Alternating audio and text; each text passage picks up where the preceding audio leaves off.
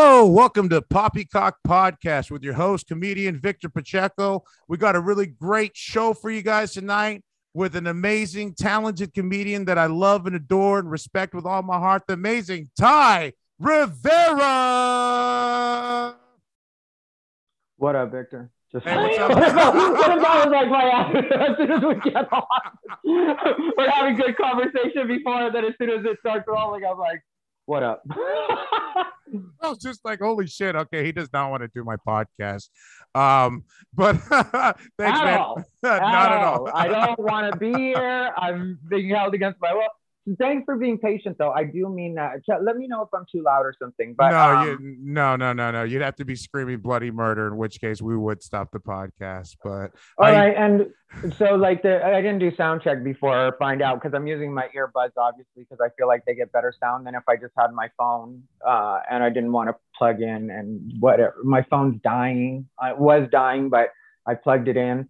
Um, but yeah, I, then I like almost ran out of gas on the way here, and my day didn't go the way I planned it to, but it was still great. And I've got surgery on Wednesday, and so thank you for being patient. I was late, and I'm sorry. Absolutely, man. Yeah, dude. I appreciate you being here, dude. I really um, love the fact that you took the time to do my podcast, and I know you're super busy, so I appreciate it. You know, I'd wait all day if I had to. So thanks for not making me wait all day. So I do appreciate that so no, much. No, and I'm sorry about keeping you wait. Like, no, dude. You're just you like fuck this guy. He fucking waits for burgers. He could wait for this fucking piece of meat. Do you uh, wait for burgers? You look like the kind of guy that would just run in and grab your burger. Like you go to like.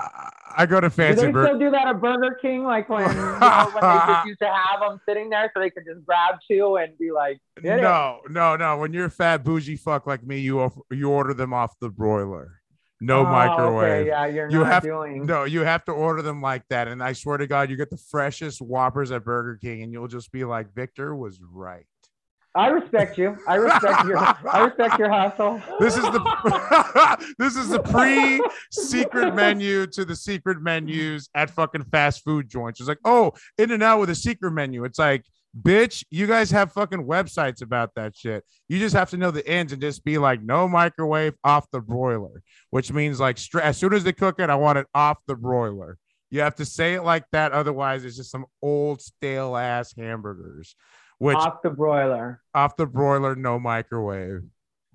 You have to say okay. off the broiler, no microwave. I'm, this is how you speak fat Ty. I'm, I'm teaching you something. You know, well, you're not, you're not just doing my podcast. You're learning how to talk fat. So I've always wanted to know how to talk fat. I've always been intrigued by the fat community. I've always wanted to know the ways of the fat community. So well, I'm glad to have you as my liaison. well, what, well, what's up with you, man? Well, well, you should be knowing about fatties. Aren't you a muscle daddy? Would you consider yourself a muscle daddy, Ty? No, I'm not a muscle daddy. Well, you're buff. You got a six pack. You're a hot gay guy.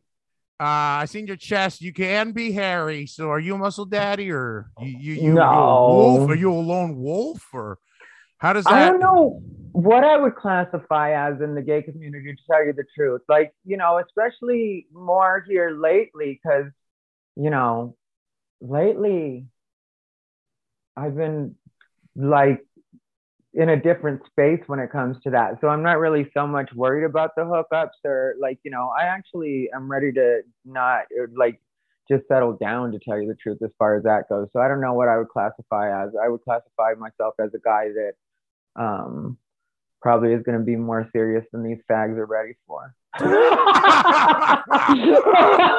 Holy shit. Okay, Ty. So whatever that animal is, whatever that animal is, is what I am. Dude, I don't Ty. know about bears and otters and lions oh, and tigers. You're oh, talking my. to a bear right here, supposedly. Supposedly, oh, yeah, I'm a well, bear. Yeah, you're. And then you know, I know you're not a muscle yeah. daddy because if you were a muscle daddy, you'd be attracted to me. And you're not. I'm 200 pounds too heavy. So it's just mm. like I know you're not a muscle daddy because I found out, according to another bear, the muscle daddies like bears because they like to fuck squishy guys so they don't fuck up their rock chiseled hard bodies. So it's like I wasn't trying to bait you as much as I was trying to make sure you didn't classify yourself as a muscle daddy or what, you know, because it's just like everybody. you might be losing your touch. I am. you know what I mean? Like, because if I was a muscle daddy and I wasn't into you, you might be losing your touch. You know, I might you might start to question, like, am I not attractive to the muscle daddy community anymore after being this superstar and sensation? Uh, you know, that's what plagues me every day, Ty. I'm just like, fuck, After man. Being this icon in the gay community. I'm just a mere man. Dude, I, no, because I was talking to this gay guy and he and I was just like, hey, listen, I got the story about how I did this, my first comedy show at a gay venue in the Castro and I didn't know what to expect. But like as soon as I got off the Muni and I hit the hit the streets of the Castro, I was confronted by these six muscular dudes in tank tops and shorts, and they were looking at me in my eyes and making me feel like I matter. And I was just like, dude, these guys have done for me making and me feel like I matter. they did because they did for me in fucking oh, two seconds. Oh, in two seconds, and any woman had ever done to me in 35 years at that time. And that's they made me feel like I was somebody's type. Like I was just like, I, I didn't know that I was a type. These fucking dudes just wanted to fuck. Well, you are somebody's type. Theirs. I didn't know that though. Well, it was there you it go. took it took me going to the Castro and feeling like like like good. And it's just well, like you know, that's one of the things that the internet has really done for us. You know, like people always talk about the terrible things that the internet has done. But what the internet has done for us that's been positive is it's like shown everybody that kind of whatever they want is out there and might possibly want them too. You know, because so many people have so many different, like, where they think, like, you know, oh, I could never be attractive or like, you know, traditionally attractive like that. You know what I mean? And so then there's all these niches now. And like the gay community is pretty, like, I have to say, like, the gay community has come a long way because it is genuinely more body positive now there are certain things with the gay community that I don't really like agree with or jive with, but like that's cool. But then at the same time, you know, it presents other problems sometimes. One thing I wanted to ask you before we really get started here, though, is um, do you want to screen your screen record on your end just in case, like you know, oh, something oh, happens? It's recording right now. Like, it's, okay, it's going to my computer. It's it, dude. Thank you for your concern. Yeah, dude. Trust yeah, me, I'm not. I'm I've done some. I've done some stuff where I've said some really fun stuff and I was really excited for it to come out and then something happened and I like it's such a for me it's like uh that's uh no no the worst case scenario it's gonna kick us both off both off and then it's gonna fucking tell my computer because it's automatically like I didn't set this up but Zoom did. Uh so as soon as uh I log off of this conversation it automatically downloads to my computer audio version and audio video version so I'm golden, but I hope okay. it doesn't log us off after 45 minutes for whatever reason. But no, no, no, no, no. We're, we're good to go. Everything's golden. Um, I was gonna ask you a series of questions because um uh for those of you that don't know, I, for those of you living under a rock, uh, Ty Rivera is a fucking hilarious comedian. He's been in Comedy Central a couple of times, Roast America, um, in my heart. He's appeared. Um, I love Ty because he's really fucking hilarious. He's always writing new stuff. And Ty was like one of these guys that I met on the internet. I was Facebook friends with before I actually met him. And before I knew who like he really was before I met him, Ty was Ty's a professional comedian, hands down, like fucking bona fide killer headliner uh, across the country. Um, he's you know a really fucking funny guy. But the thing about it is like somebody from Ty's stature telling, calling out other comedians before I even met him about, oh, yeah, well, you think you're a real fucking comic? We'll go to these open mics. And I'm just like, holy fucking shit. I can name some fucking comedians who are past at maybe one or two clubs who are just copping an attitude about doing open mics. And here we have Ty, a bona fide headliner shaming other comedians for not going to open mics. So I was wondering, Ty, what is the importance of an open mic, and what do you, what do you look forward to getting out of a, out of an open mic when you, as a professional comedian, go to an open mic? Well, what I would like to get, and the reason I go to open mics is because at open mics I have actual freedom. Nobody's paying me, so nobody can say they're disappointed or that I was unprofessional. So that's what I like about open mics, me personally, for me personally. as far as what I'm trying to get out of the open mic, if I get one bit in a five minute, you know, like a five minute open mic spot, um, which is a lot of times what I see as like five minutes, um, then that's a win for me. Like I'm not worried about trying to kill it at the open mics. I don't worry about the other comics at the open mics.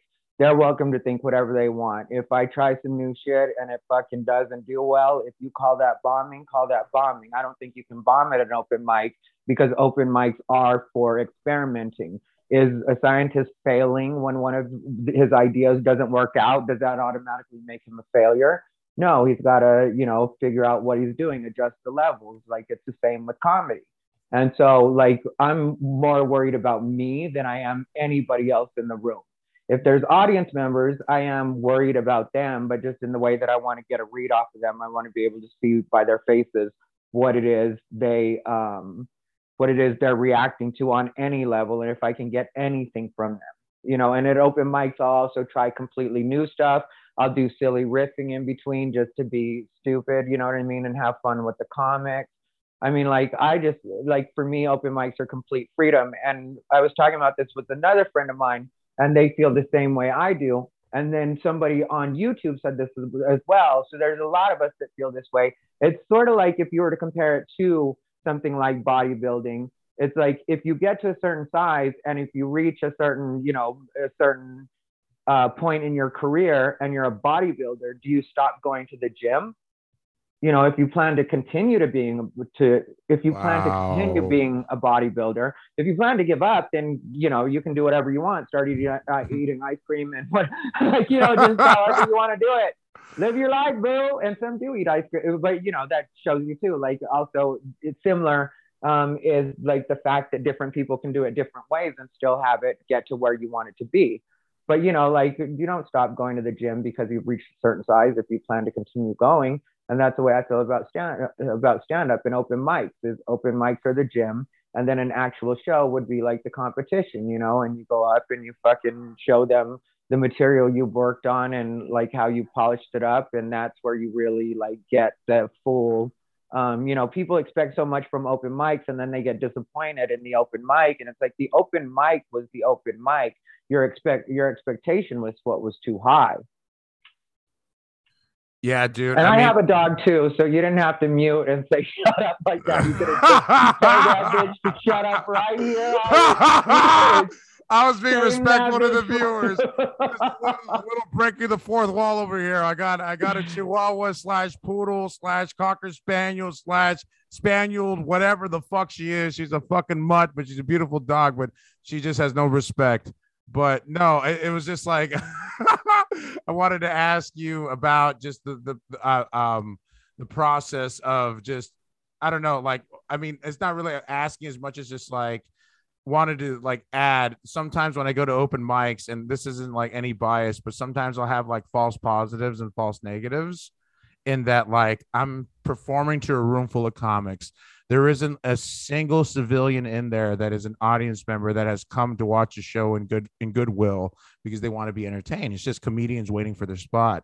So sometimes I'll go up there and I will fucking bomb with grade A material that murders at showcases, and then the shit that fucking kills at open mics will never work at a showcase because you're making a bunch of fucking open mic comedians laugh with a bunch of serial killer references and Netflix references and video game references and Dungeons and Dragons references and what ifs and hypotheticals as opposed to like, hey, this is what's going on in my life right now. Mm-hmm. And obviously, you guys don't give a shit because you know you just want to go up next. So I don't know. It's just it's just hard sometimes, especially like with a new scene. Like I know you've been in, in Las Vegas for for for some years now, but I just moved to LA like a year ago, and it's just like, hey, if you're not a celebrity, you don't have TV credits, and you didn't go viral on TikTok, get the fuck out.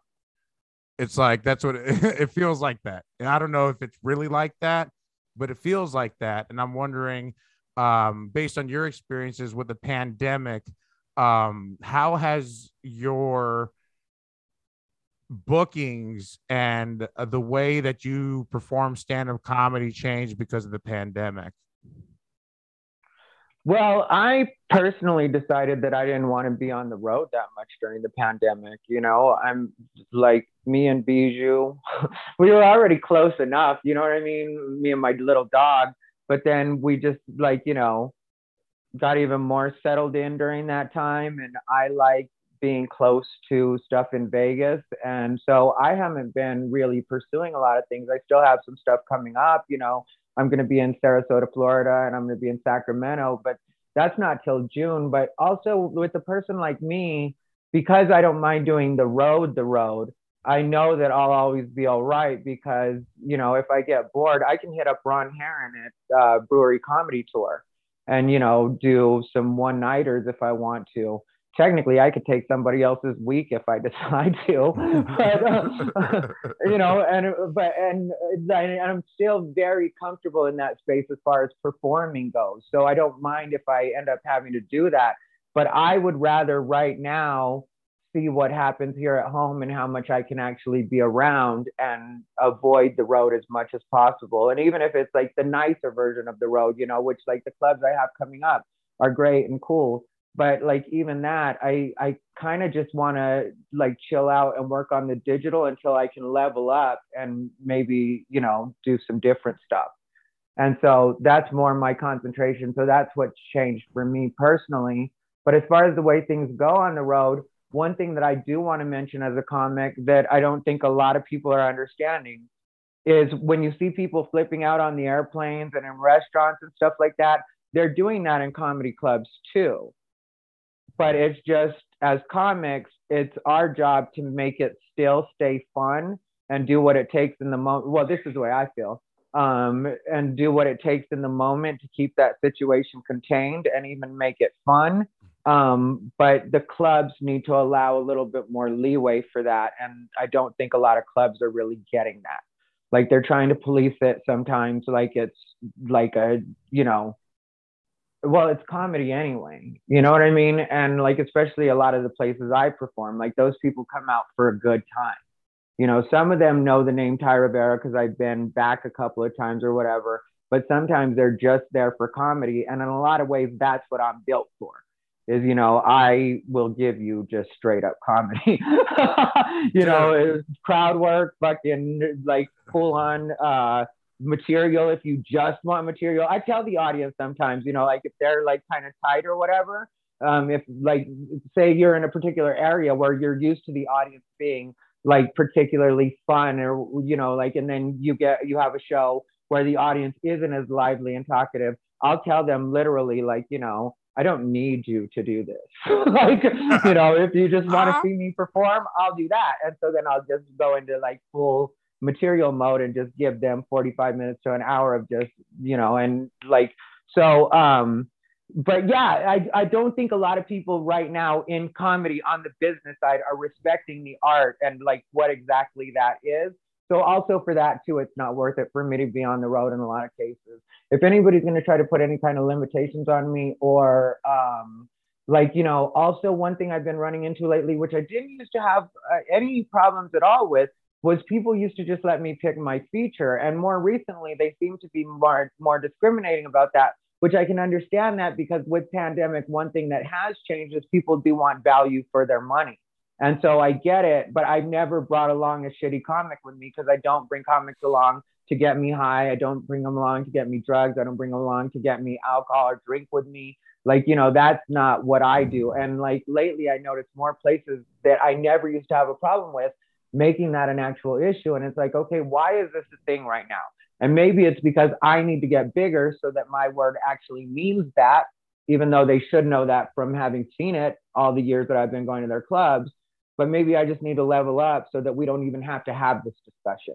So I'd rather stay home and work on shit that actually matters than be at some club that doesn't appreciate me or doing some kind of booking where it's like, you know, this isn't what I do. Damn. I mean, Did that all make sense? Yeah, absolutely. of course, it makes sense. It's just it's just hard because it's just like so many comedians uh romanticize going on the road like this is a badge of honor. And don't get me wrong, I've done a bunch of road gigs, a bunch of one nighters that have fucking sucked, sucked. like I'm hosting and I buried the feature and the headliner. So the only good comic of the show was me. And then the headliner, it's like we're supposed to be cool and friendly and shit. The ride up there was great. And the ride back is kind of awkward. Like, hey, why did you kill it so hard up front? It's just like I'm trying to get rebooked. But yes, try staying, try sharing a condo with them.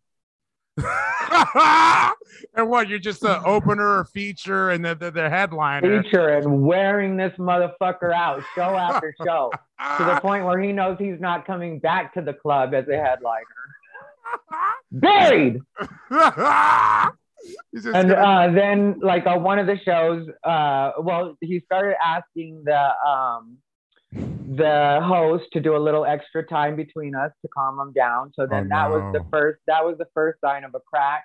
Oh, and no. then it progressed to um at a point like on one of the shows he did like a plastic surgery joke like as kind of like a subtle dig at me and it was something that wasn't in his other you know his shit from the shows before and it was like oh well why are we opening like that and the audience sensed it and he got zero laughs off of that as well well, I mean, that's that's rule 101 of, sta- of stand-up comedy. You know, it's just like, hey, um, don't be a dick to the headliner, dude. Don't don't try to fucking be a passive aggressive little bitch.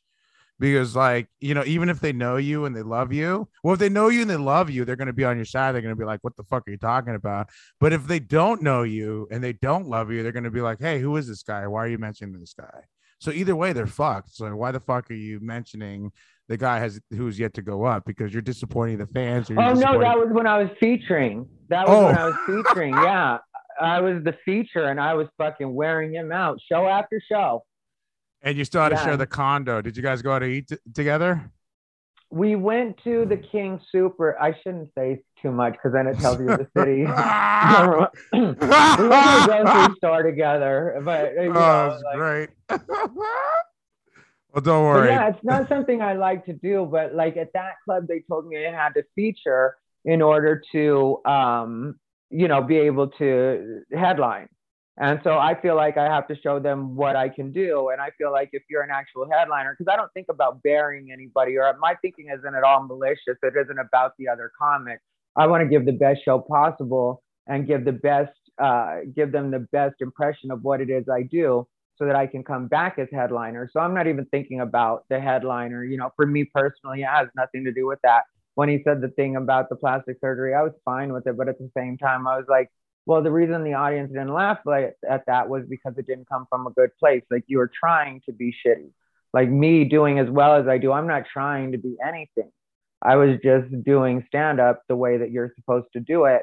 And sometimes people spend their time on cruise ships. And if you divide it between the two, because I don't have anything against cruise ship comics at all, and I would work a cruise, they make good fucking money. I would work a cruise for a couple of months if they would like have me but when you're gay, in a lot of cases, you do get lot less opportunities at that kind of stuff because no matter what you do, it's going to be considered on some level controversial to some people, especially. It's because you're, you're, gay and because you might not have like what is traditionally considered a man's man's voice. Just alone, even if you don't talk about your sexuality, if you don't talk about having sex, if you don't talk about Grindr, if you don't talk about relationships, people still have a problem with you, Ty, because you're you're you're gay male, and in some See, cases, a gay look Latino at that, male. Like, but then even look at that. Like, look at what you said, and this is like I'm not like coming after you in any way or anything like that. I'm just making the point that this is the way that people said it, uh, or the way that people think it. Like, you know, it, when you mention like even if you don't talk about relationships, well, any comic should be able to talk about relationships because whether they're gay or straight, they're still relationships now, if we're all staying away from sexual situations and doing like a PG show, PG 13 at the most, which a lot of times people wonder what PG 13 is. And the way I was taught, which I don't know if this is 100% everybody's, but it seems like a good rule of thumb, thumb in all the time I've been doing comedy. Like PG 13 is like you can get away with like a shit or a damn or something like that. But uh, you don't want to use the F word definitely. And you also don't want to go into sexual situations. So if you say a PG 13 uh, comedy show, and I'm like, okay, cool, I don't mind being PG 13, but I'm just being PG 13 and gay, and you consider that to be worse than PG 13 and straight, then that's kind of where the problem is. do bookers, talent coordinators, cruise ships, and corporate like bookers or what talent coordinators do are are these people like like throwing that against you as a gay comedian or as a comedian who's gay? They won't say it, but it's something we deal with, and it's not just like me. I'm a lonely guy on this island saying this. You know, a lot of gay comics will tell you this. Like this isn't like a you know where I'm just the one guy or I feel like it's personal or whatever. It's just sometimes, and there are, and that is changing all the time too. So I'm not going to make it sound like it's just hopeless. And, you know, there are people that are doing their parts to show them, but a lot of showing them does take playing their way and starting off that way, which I've done plenty and I'll do in the future if I have to, you know, like as far as that goes, as far as comedy, you know, if I can provide myself another opportunity, especially here in Las Vegas, that happens to be on the cleaner side or PG 13 side. When it comes to that, it's not like I'm that much of a rebel or that much of a against establishment type of comic that I wouldn't do that kind of thing. All of those are skills and they're great and they're, you know, like they could be a road to somewhere and also for other comics. But just as far as going on the road for that, you know, it's kind of like I'd rather just relax here for now, you know, to get back to what I was saying earlier. But um, yeah, they won't outright say it. There's also like acceptably gay as well, where that's another thing that you run run run up against, you know, where it's um, unique to being a gay comedian is there is a particular party line. So now you're too edgy no matter what you do for the traditional straight crowd or the more uptight straight crowd. You know, that's what it's considered. And a lot of times if you were to, if they were to just let you do the show, you do well. That's what the bookers don't understand. They're doing it based off of what their assumption is of what the audience would do, or because they had a bad com- gay comic, which you know there's bad gay comics just like there's bad straight comics, and but you know to them it was just a gay comic, and so it was the gay material that the audience couldn't take. Um, but yeah, like so you not only do you run up against that, you also run up against the fact that the gay community has very particular standards on what they think you're supposed to say as far as you being an acceptable gay person in gay society. Wow. So it's just you're, you're getting judged. I mean, that's what I feel like no matter what I do. I feel like I'm getting judged no matter what situation I'm in. Now, I'm not gay, but I'm Mexican, just like you. And like, you know, compared to me, absolutely, you're a fucking pretty boy. I mean, in general, you're pretty boy. You know, you got your little fucking, you know, you look good, Ty. You always look good. I've never seen you look like shit. I look like say- shit, especially right now. I feel good. You dress down just to make and me I feel can't... comfortable, and you still look like Spicky Martin over here with your fucking hair. Shut up! I I'm, I've been spending the day being a mother. You know, I was with Bijou. Oh. Yes, Bijou needed to get her shot. Oh, I love my well, Bijou so Well, that's that's why you're glowing. Um, and that's why yeah. I look pale as shit because I've been inside all day, fucking feeling bad about fucking not having a car right now. But you know, um it, it, it's just fucked up because like it's like sometimes you're just I, I don't know like i feel like as a mexican and sometimes as a fat mexican but mostly as a mexican i feel like sometimes like i gotta work 20 times harder than a mediocre straight white comic male dude just to get fucking 10% of that fucking cute looking dude who isn't even really funny but people are just like oh he's a guy who's who I'd like to like go out with my sister or go out with my daughter. And you know what? I'm gonna give him a chance. And then when I go on stage, they're like, ill. That guy's gross. He has tits. And he's talking about choking out his wife on stage. What the fuck? He probably doesn't even Yeah, but we all have we all have our things. You know what I mean? Like uh, people always assume I'm not gonna be funny. That's a hundred percent every show I do. Are you Terry, what? Terry this is news to me. This is news to me. Wait, wait, wait. No. Just wait because you're gay and you're at these certain. No, just audience members. No, just audience members. Because I come up with a very like if you ever see me walk on stage, I come up with a very blasé attitude. I'm gonna fuck out. Here I am. Whatever. Let's. fucking. I thought that was part of the charm. That's part of the charm. Like what the what? So what? Wait, well, they, for, how do they expect you not to be funny? They expect me to be fucking retarded. But how do they expect you not to be be funny? I don't understand that. Because they're you... stupid. Because they're that, dumb. No, no. I mean, no. I, um, you I, know, who, you know who used to. Okay, I'll tell you the most uh, like recognizable example of a person that literally has told me that. Um, Terry from the Haha. I haven't met her yet, but she hasn't returned my text after I got Jack approved. So um, we will yeah, see what Jack happens. Jr.'s Jack Jr. Mama. Yeah, no, no, yeah, yeah, yeah, yeah. No, I That's heard, exactly what I I'm talking heard, about. I heard. Yeah, that's exactly what I'm talking about. yeah, yeah, yeah. But- she she don't like you. No, she just like admits like that she every time that she books me, she when I get on stage, she thinks I'm not gonna be funny, and then I always because she's like she, you know how she talks, she was like, uh, well, I don't want to be too. Um, this day and age, you're gonna get canceled just for doing an impression of somebody. Let me see. know. Let me see. What did she say to me? Let me think about what she said to me, and then if I decide to do it, actually about. We're not editing shit, so you better choose your words. Hi. Every time I book you, you get on stage, and I'm like, he's not funny. I don't know why I booked him. And then she's like, she's like, and then a few minutes later, you make everybody start laughing, and then I'm like, oh, he's funny. That's my terrible Terry. Dude, Uh, I'm, I'm not. I'm not. Okay, we're not gonna establish where which club this is from. We obviously all know, but seriously though, I'll The Ha Comedy Club. I know. Damn it, I'm not gonna say what I'm gonna say anymore. But what I was gonna, I'm gonna say what I'm saying. But anyway, no, dude. I mean, just like as a, st- a comedy staff, whether that's a, the booker, talent coordinator, manager, general manager, assistant manager, even wait staff, doesn't fucking matter. You know, to get that type of feedback for somebody who works at a comedy club might be like disheartening. It might, you know, but I don't know. Like I've had people just you tell me straight up, hey, you're number six on the lineup, like you know, like in the order, like one, two, three, four, five, No, six. I don't care because I don't give a fuck what you think. Like you admit that once I get them going, then I fucking get them. But haha is a place. I'll tell you my history with the haha. When I first did the haha, it was to do a showcase for Theta. She had saw me, seen me at the Laugh Factory um, Latino night, and she was so impressed, and she wanted me to come do a guest set. And I went to do a guest there, and this had to be like 2005 or something. You know what I mean? Like it was quite a while back. And this is to show you how much the attitude changed on fucking gay, even in that amount of time. Um, like I, that's when Haha was pretty much all Latino and Black. Now it's a little bit more mixed, but you know, like Haha did have a lot of, like you know, that particular night might have been their Latino night, but um, whatever the fuck was happening, it had a whole different layout. This is forever ago.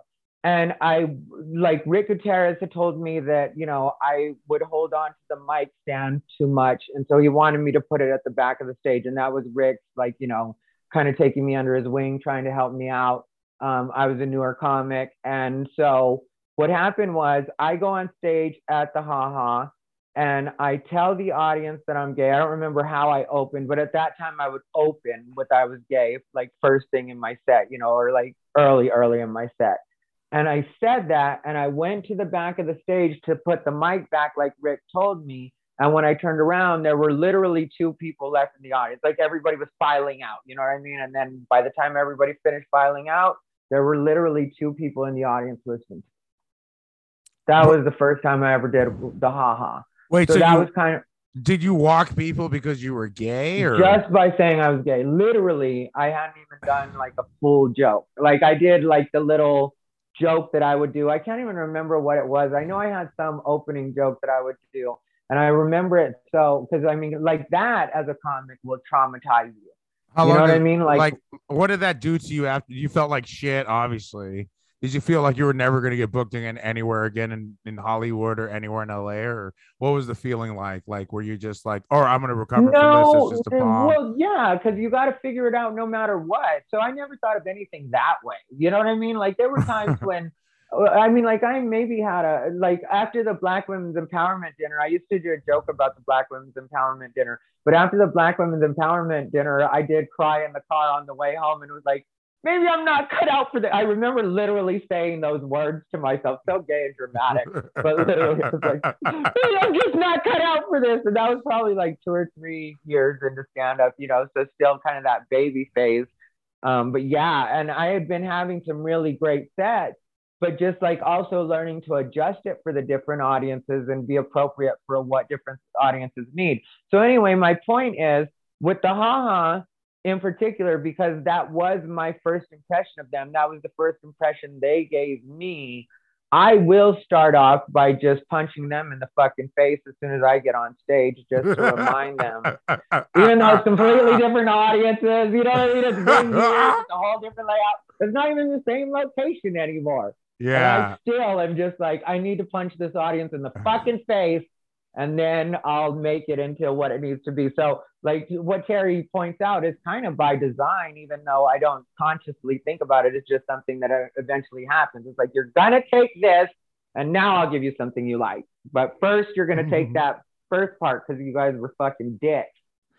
Dude, that's fucked up. I don't know. It feels like sometimes like com- comedy clubs put up barriers, and then like as soon as you get on stage that first time, they're like, "Oh shit, we should have hired you years ago," and then you're just like, "What the fuck?" But you can't say that because that's unprofessional. But you're just like, "Oh yeah, Yeah, but you- I always concentrate on the I got it now. okay, yeah, yeah, yeah." That's that's good because that's empowering as fuck. Because like with me and a lot of other comedians, we dwell off all the time that was wasted, and like with comedy, like time is so important. So I it's kind of good segue to the next question I wanted to ask you that's like super important to me. So when you start comedy and you go to an open mic, it's like they want to do three to five minutes. And Mhm. so like and then like after that, like you know, like somebody notices you, whether it's a bringer show or they want to give you an opportunity because they think you're funny. Either way, they're like they want you to do five, seven, eight, ten minutes, right? And then so like you know Mhm. you piece together these little pieces to make like you know a 12 minute set, a 10 minute set, a 15 minute set, a 20 minute set, a 25 minute set, a 30 minute set. How do you write a headliner set? Um, well, I look at like, you know, oh, I kind of, I guess I kind of reverse engineered it in a way, you know, because like when uh, that's what I continue to do when it comes to like the headliner set, because all of my jokes have like either several different tags or several different directions I can go in that are like more just setting up me and setting up my story. You know what I mean? Like letting the audience get to know me.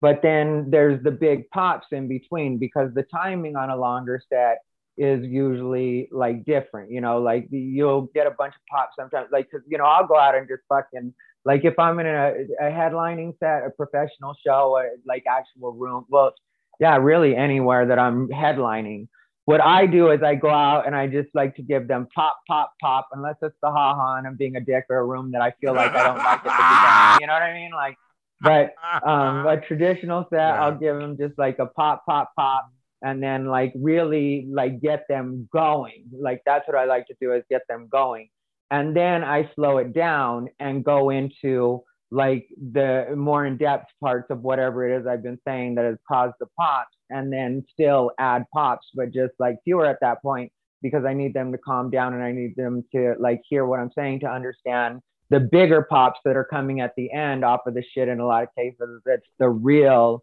like to them, deeper stuff. But to me, at this point, like kind of where I want to be starting off. But I, I like, I've had to wait my entire career in a lot of cases for people to catch up to me. And then once they catch up to me, just because of the people that I've been around and stuff like that, and the stuff I've been exposed to me, once people catch up to me, then I'm bored with that too. And so then I move on, and then again, they're behind. And so I feel like now people are starting to catch up because, you know, like all the things people talk about, like trans people, uh, like serious gay, like being gay, you know, like as an actual adult, uh, like a human being, not some caricature, um, being Latino, like all the stuff that people, like, you know, it's considered to be important or, or like you know kind of to have any substance to them now. I got over talking about the substance of back when they were just trying to figure out why those things should be important or be like you know what i mean? Like Yeah. not necessarily be important but uh why those voices should be heard too. But the thing is though like there's so much like enlightenment that's going on right now that somebody posted recently like as as in today. And i'm just i'm just going to name names. I don't remember the name of the guy who was on it but there was this guy that like some of my uh, people that i follow on instagram were retweeting or re putting on their stories and tagging this dude because he was on George Lopez's podcast. So I clicked Mhm. on the dude's name and it turns out that he's a Latino or a Mexican or something like Latino or like HBO Latino presents and he's part of the showcase. So he's a Latino, right? And the thing is with George Lopez, I've heard so many horror stories from the 90s and from the 2000s that, oh, well, if you're Latino, you can't open for George Lopez. But because of all this enlightenment that's been going on recently, you know, with the pandemic and like with all this, like, oh, we need to stick together, whatever, like George Lopez is trying to mend his ways and he's trying to uplift other Latino comedians. Like, you know, he understands now, according to Has he said friends. it that way?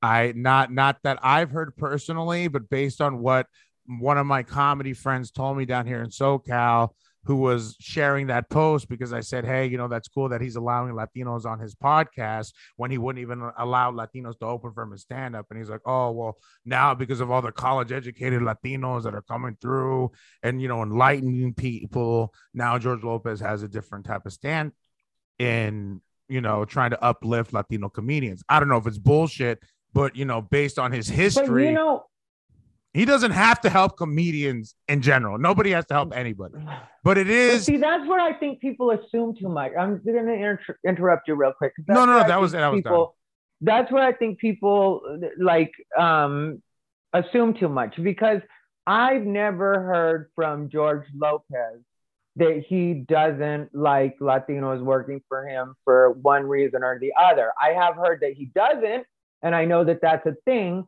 but I've never heard him say why that is. And there are people that could say that about me when it comes to gay and LGBT comics was and and that would be because like for a long time it would be too much for the audience, especially a lot of the places I perform. And then you'd go from being a regular show to what they consider a gay show. And it's too much for them to wrap their minds around in some cases.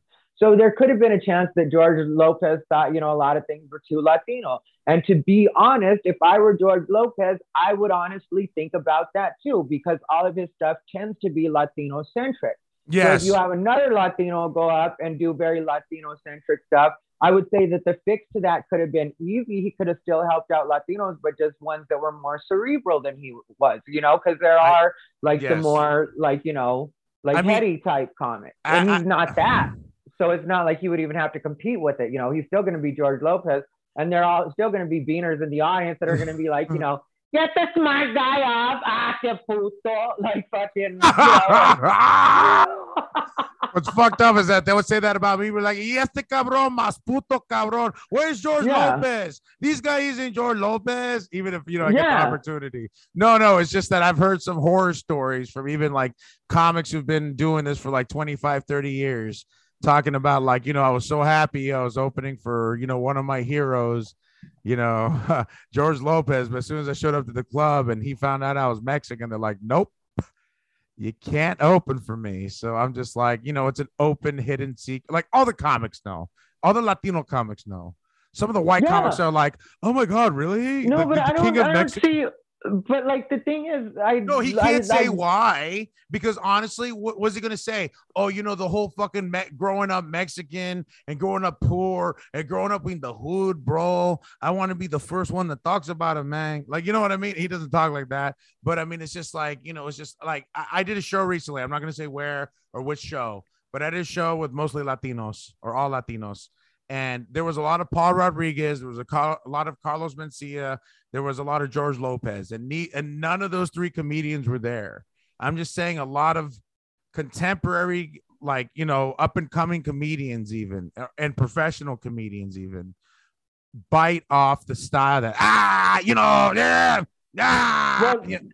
That's the that's yeah that's the other thing that happens when you're latino because there is acceptably latino you know and there's something that even other latinos will admit when they're in mixed audiences that they don't really like that either but it, it like every group that you put like with their own people turns exponentially dumber as a group Why though? Because we're just we're like we're all family, right? Or why? Yeah, and they all feel like they should be judging each other. Are you a good Mexican? Are you being a good Mexican? Are you being a good gay? Are you being a good black person? Are you being, you know what I mean? Like No, that's I'm- why I perform for rednecks because rednecks don't give a fuck. If they find shit funny, they find shit funny, and that's what it is. They're You know, laughing. They're not. it's it's funny because every time you say like yeah i perform at redneck rooms it's like you wear that badge of honor like when i say i love performing in black rooms because i'm able to tell jokes in black rooms i can't tell nowhere else because i don't i don't feel comfortable saying okay and i don't even use the n word in, in in any of my my stories or any of my jokes but i do tell stories where i quote students of mine that have called me less than favorable names like I had a student call me a fat Mexican nigga before. And like that story fucking kills in black rooms. But if there's white people in the room, they're just like they're looking around like, oh my God, can that fat Mexican talk about the N-word like that? It's like, listen, bitch, I am quoting exactly what happened in class. So if anybody's the fucking villain in this, it's the kid who called me the N-word. Not yeah, me. but that I can understand. Like, you know, if you're in a black room and they choose to, like, that's something I've told people about. Like, I don't feel comfortable when people just say the N word in front of me and they're not black because, um, like, I don't feel like I have that pass to give. And I feel like it makes me part of a conversation that I don't necessarily want to be a part of. And so if it's happening even as an audience member, it's like now I'm co signing to this and maybe, like, you know, I'm not, I don't feel like that I have the authority to It's you know just- like that's a lot of where my thinking comes from uh, on me personally and maybe that's like you know because also that particular word is one of the only things that will get a room shut down. Like you know it's almost like pretty much a slam dunk if somebody's like yeah if somebody decides to make an issue of that then that one's not going to be really an arguable one where the room can be because like people especially whatever the intention was with the joke people in this day and age will go the cancel culture route in some cases and be like, I heard somebody that wasn't black say the N word on that stage. And now I don't want to go back because I think they're racist. I think, and you know, that is the way people talk. So no matter what the intent is, like that's one of the only words that'll do that. You can call somebody a cunt. You can say a lot of stuff, you know? you definitely call people cunts. I called somebody Yeah. cunt, a cunt recently on a on a Zoom show, and nobody said the people just laughed their asses off. Like, wow, you just yeah, and the bar will be like, they're a comedian. They talk like that. That's what they do. But then, you know, you say somebody said the N word and they have to treat it with a different kind of I I think weight. it's I think it's also though like you know just the way you say it in, in in the sense that is it malicious or are you trying to tell a story because like for example like this is a true story because I teach in the hood a lot you know so one of these kids Are you gonna me do another N word thing? Because, like I said, I don't want to be a part no but it's just like I got called the two N words and I was like why like two Okay, short well, too changed You know, we just- can move on because I don't mind the conversation, but I I, just- I don't like like this is no no I know you don't part. like it I'm just talking okay um Yeah, So- well, you, you know, like this is the thing. We're friends, Victor, and I like you, and we're going to continue the conversation. But really, I've expressed on my podcast, which you listen to, that I'm not comfortable with that, and you did it like in the middle of me doing an interview with you. So it's like, what no no position no are you trying to? I, I no no no position, no, but what position are you trying to put me in? I wasn't Like, trying yeah, to put you in we're any friends. position We're no friends, no no but at the same time, I've been very clear about that, and so I don't know why that would even happen. So let's do the next question, No, no, absolutely. or no, I can no, no, no, no, the No, no, like no, I'm no. fine either way. no, Ty. No, I was first of all, I just want to say, Well, I don't want to hear anything. Just No, no, no, no, no. I'm moving on to the next one. Or, or next fucking question, or I'm done no, being no, no, I know. I, I'm, I'm sorry. I just spent enough No, no, time. I had a conversation already. Don't, no, no, no. Just next question, please. no, okay. Um. So And you better not cut this shit out either. This better I'm be not cutting it out. and I also want part No, of it because no. I'm gonna I- come up with the promo for this fucking show. of obviously, no, no, no. Of course I'll not. No, no, edit but, it but, but, but no, no, no. There's good. no, there's no edit. No, no, no. I'm All not gonna right, edit well, go ahead. No, no, next no, no, question. no. My next question, which has uh, no, no. All of this for the record, all these questions have been riffed. I've just been asking them from from the heart. Okay. so well, there was no to there was no ones that you disrespect. So my next down. Okay, so so uh, as as you just mentioned, I am I am a huge fan of you, Ty. I do love Unbothered. I'm not kissing your ass. This is part of the question, but I do love Unbothered. I do listen to it all the time. You did talk about something that like sticks out to me because I listen to a lot of episodes and it's happened a lot of episodes Was ago. it the N word? no, okay, no, no, no. You, you. Going back into the N word, I thought I just said. We're gonna get off it. We're You gonna get off it. For the record, for the record, you mentioned your distaste for the N word at least once every six episodes. But just so you're right. So you're right. Okay, okay. So it was the God damn it! Why did you do that to me? We're supposed to be friends. no, no, no, no. This We- is we- why I don't trust people. This No, is why I no. don't trust people. I was not sandbagging you. Do you believe in QAnon? Anyway, You- no, no, no, that was not my I was gonna bring them up. That's how I got. That's how I got around all this PC shit. Is I got on with Q, and No, then no, were no, like, I'm just "All like- right, oh, no, no, no, sense." no, But okay, now no. I'm a fucking messiah to the right wing. I'm scared. I'm scared. Okay, no, listen. I okay, listen. No, Ty, Ty, Ty's, this is why I love Ty. He's Ty's like, hey, listen, we're friends, but fuck you. So anyway, no, listen, no. The next question, no, this is a real question though, and this is a great transition because Ty's like, fuck you, we're done. I'm like, okay. Transition. uh, talking about the trans people. How many ways are you trying to? I get it, Victor. You're trying to No, listen. the castle in one Listen. I rattled feathers when I was trying to not rattle feathers. All right. So go I was ahead. like, I was sorry, about to leave. Transition. Okay, We're no, no, no. We're transition to the transitioning. Okay, I got titties, just so you know. Get I'm my pen. Okay. Write no. some shit down. You're gonna watch you. Oh my god, you know I'm gonna publish this shit without an editing it. Okay, just, just for everyone who's listening, because listen, I oh dude, I love it because I was just like, oh yeah, yeah, Ty's gonna be Ty's Ty's gonna be non-confrontational, and I'm like, oh, I crossed the line, and I was con- okay. Anyway, no. So anyway, so I listen to Unbothered all the time, and one thing that I've, I I heard you say um, was about your experience with the Laugh Factory and Jamie Masada, the owner of the Laugh Factory, who gave you some homework assignments to make you the comedian that you are today, which is a fucking powerhouse comedian who is fucking funny, who could fucking literally kill it at any room. So when you mentioned, because in your podcast you just mentioned, hey, this these are uh, I I got some homework assignments for Jamie at the Laugh Factory, but you didn't go into detail about what those were. Can you reveal as many as you can? Like even if you like spend the next half an hour saying this one or this one or this one or this one, like I believe that this is honestly like because I this- can give you a couple like little examples, but like really, I don't even remember all of what he was telling me because you know some of it was like going in and out of my head. Like the okay, the first time I ever met Jamie Masada, I wasn't even living in LA. I was just there to check things out. And I decided to do the open mic there. And I quickly learned it wasn't like a regular open mic. Like the people that use that open mic are really making a, like, they'll complain about the way it works. They'll be like, you know, you have to start, you have to uh, start waiting in line at 2 p.m. And you know what I mean? And it's like, all of it's by design because they want you to have your three minutes of actual material that you want Jamie to see, or at that time wanted Jamie to see, so that you could actually. I didn't know this, but all I knew was I had bad stage fright at the time, so I had to be very rehearsed and know exactly what I was going to say. I already knew that much, but I was still brand, brand new in comedy. Like I had done it maybe four times or something like that. And I had had good results, but like the first time I completely forgot my stuff. You know what I mean? Like there had Oh. been like definitely uh like you know yeah, but like and I the worst part was I had wrote it down on my hand. It's You know. Well, I was sitting there nervous through the show Oh, doing no. this, and it never even occurred to me to look at my hands because I never write stuff on my hands like that. You know, it's never been a thing before, and I'm not usually that nervous that I'm wringing my hands or like rubbing my thighs.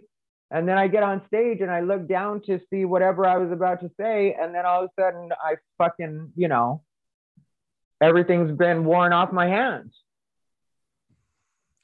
So did you just go up there and just just stare at the audience, or did you get off early, or were you just did you go back I- after that, or like I did some quick riffs and remembered what it was I was supposed to say. That was like the first time, literally the first time I got on stage. But like the stuff I said in the moment got laughs, so I felt good about it when I got off stage, you know. And I probably did like a minute and a half or two minutes at the most. I wasn't anywhere close to five minutes, and I know that But also, like I said, I had such bad stage fright that everything was like spinning in my head, you know, like it was, I had actual stage fright. So, anyway, so then, like, you know, I had done a couple shows and that kind of stuff, but I definitely still had the major stage fright. And, um, but like I said, I was good at being rehearsed. So I knew what my stuff was supposed to be. And I was supposed to do three minutes. And I spent that time that I was just sitting there waiting on the fucking sidewalk like making sure that I know which jokes I'm gonna do and how I'm gonna do them in my head, my plan, you know. And so I went up and I did my set for Jamie. And at that time, it was nothing special to talk to Jamie, like in that way. Like, you know, he was just, he would show up to all the open mics and give some critiques and, you know, like see who had potential and who didn't. Again, that's why you wait out since 2 p.m. because if Jamie's got to sit through it in there, you got to sit through it out there. Kind of the way to think about it. You know, maybe not his exact psychology, but it all makes sense to the way that that mic works and what people complain about.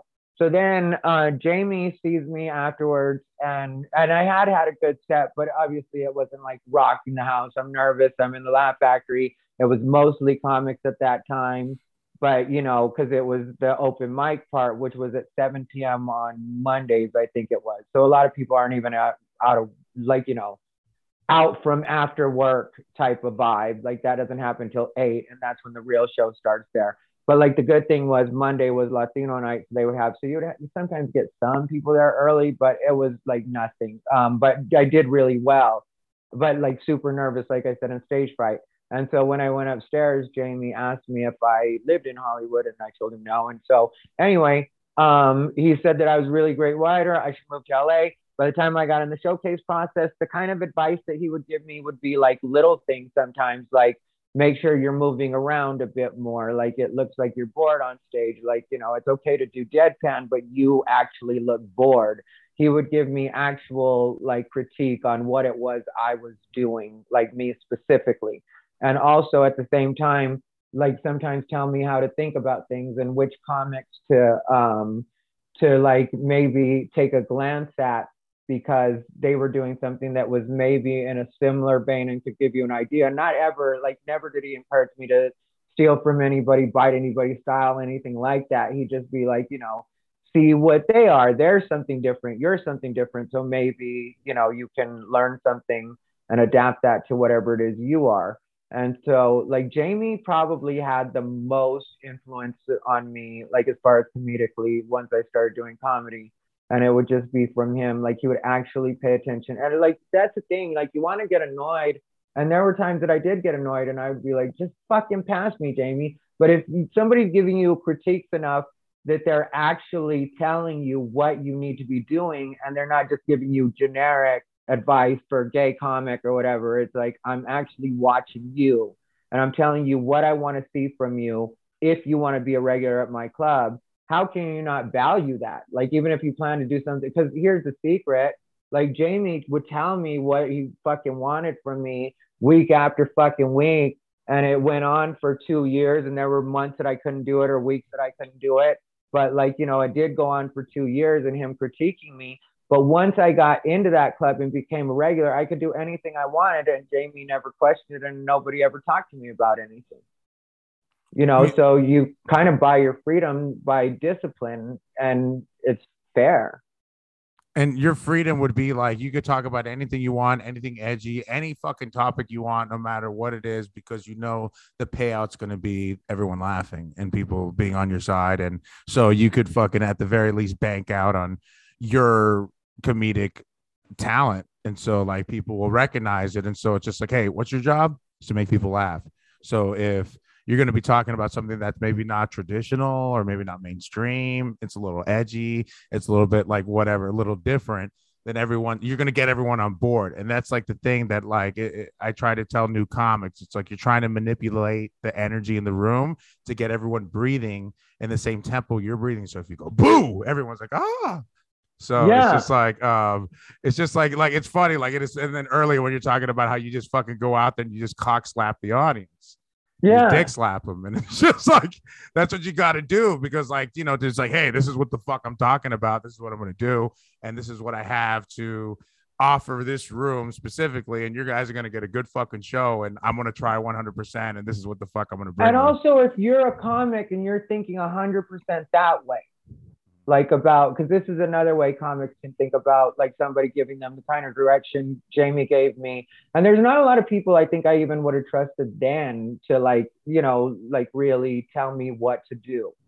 But like Jamie Masada has definitely had the biggest comics in his club, on his roster, as his friends you know he knows stand-up comedy like a lot of stand a lot of comedy club owners i don't feel like know stand-up comedy jamie whether or not we have the same taste exactly or think the same way especially now when it comes to comedy whether or not that's different he definitely does understand comedy. He does know comedy. And he like will tell you about things that you as a comic because you're thinking about jokes you're thinking about you know all the stuff that you have to think about on stage he's like looking at you and noticing some of the little things like i said like walk around a little more like you lean on the microphone stand too much. I want to see you not lean on the microphone stand like that because like if you choose to lean on the microphone stand that's one thing but if that's your security blanket and it reads as your security blanket maybe it's something you need to break.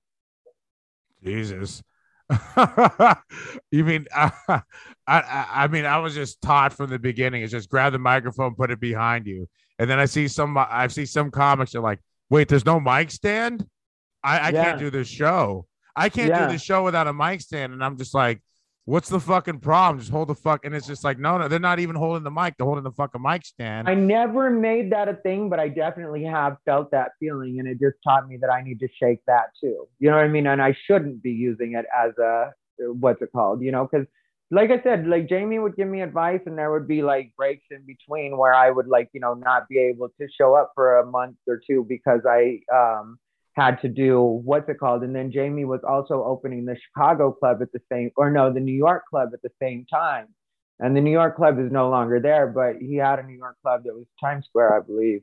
I did it. I Oh, went wow. there, you know. Um, but yeah, um, you know, now yeah, Chicago still, but I don't know what they're doing with that.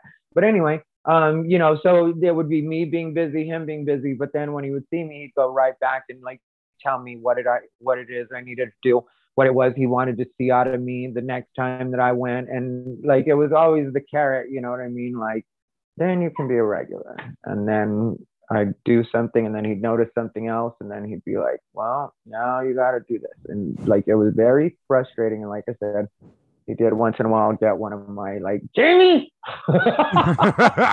you, Jamie, just make me a regular. did you did you feel like at any point he was kind of like messing with you or fucking with you or like just like you felt like you could have been passed sooner and like he was just making you like oh just every single tiny bit like pretty much you murdered of course, it my ego felt that way, but like now looking back on it as like a comic that actually does stand up, like you know, and Mhm. like people can talk shit about my personality and whatever the fuck they want, but when it comes to actual stand up, I am fucking good at stand up.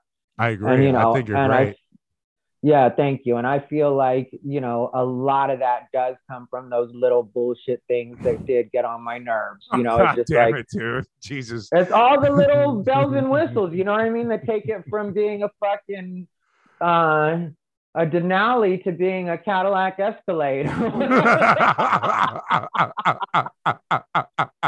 well, you know, I'm I'm still I'm still trying to get on that Escalade status, you know, because you know I need an actual Escalade. I'm my car is fucking ready to be done. Dude, my, you know. my my car's done right now. I'm going through it right now with the dealerships, and they did some predatory type of business practices where they're supposed to check the head gasket, but they told me like you know it was cool, and then it just blew right after my warranty lapse. Oh fuck yeah, yeah. So they were just like, "Oh yeah, oh you don't know about cars? Cool, let me fuck you real quick." And I'm like, "Oh okay." So I'm gonna try to get the news stations involved with the Consumer Report and Good. you know, it's just like, you know, Good. hey, you want to fuck me? Cool. Well, I'm gonna make sure the news reporters come and fuck with you now. So Yeah, hopefully good. all the news stations in LA are not owned by the same people that own Toyota.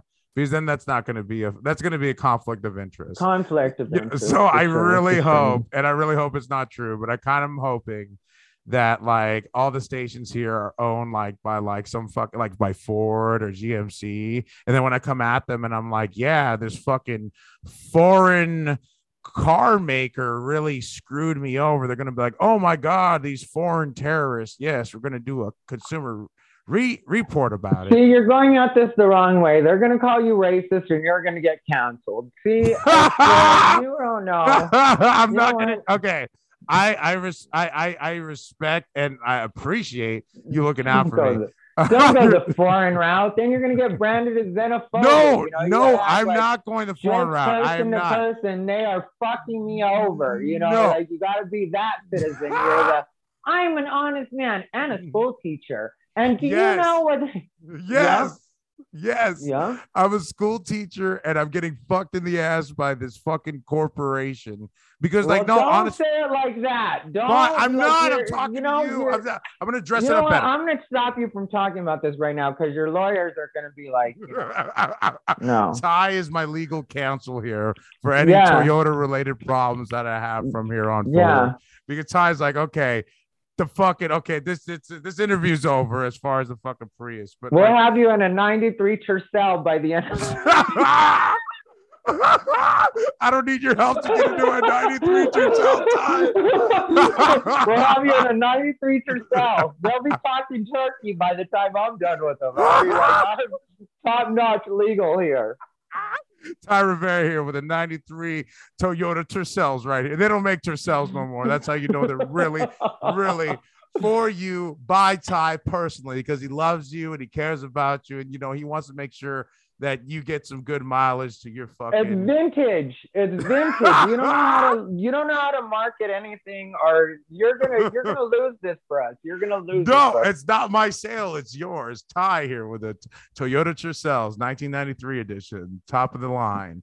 And if you have a problem with that, you're homophobic, and we're gonna fucking go to the NAACP, and you're gonna get fucking canceled because you don't fuck with Thai. clean interior. Clean interior. You have to mention Leather seats and like new. Use the word like new. like Um, new. what's the next question? Okay, my next question. Um, I'm gonna respect your time because I got a ton of questions because I went off the fucking script and like All you're right. Well, let's no, no, no. let's just bang them out. Okay. Let, oh, okay. Okay. Okay. Cool. Let's let's let's go back in time then. Okay. Um. Oh shit. No. No. Yeah. You regret your words. Don't fuck with me. No. No. We'll bang. Oh, I don't care. Do what you're gonna do. Hurry Okay. up. Okay. okay. We're How not do you- editing shit. no, we're not. Of course not. Okay. How do you how do you keep morale when you feel sad, passed over, neglected, or not where you feel like you should be in stand up? That sounds like more of a question for a therapist.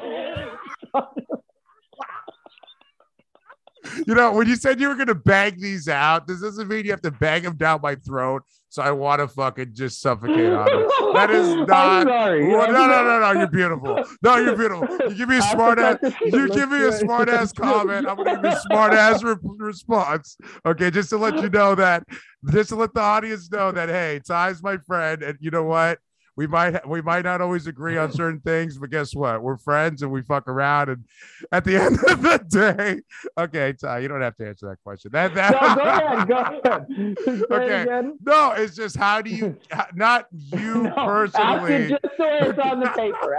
Just, I just- You know don't what? try to. Thai, no editing Thai- now. No editing. No, no, no.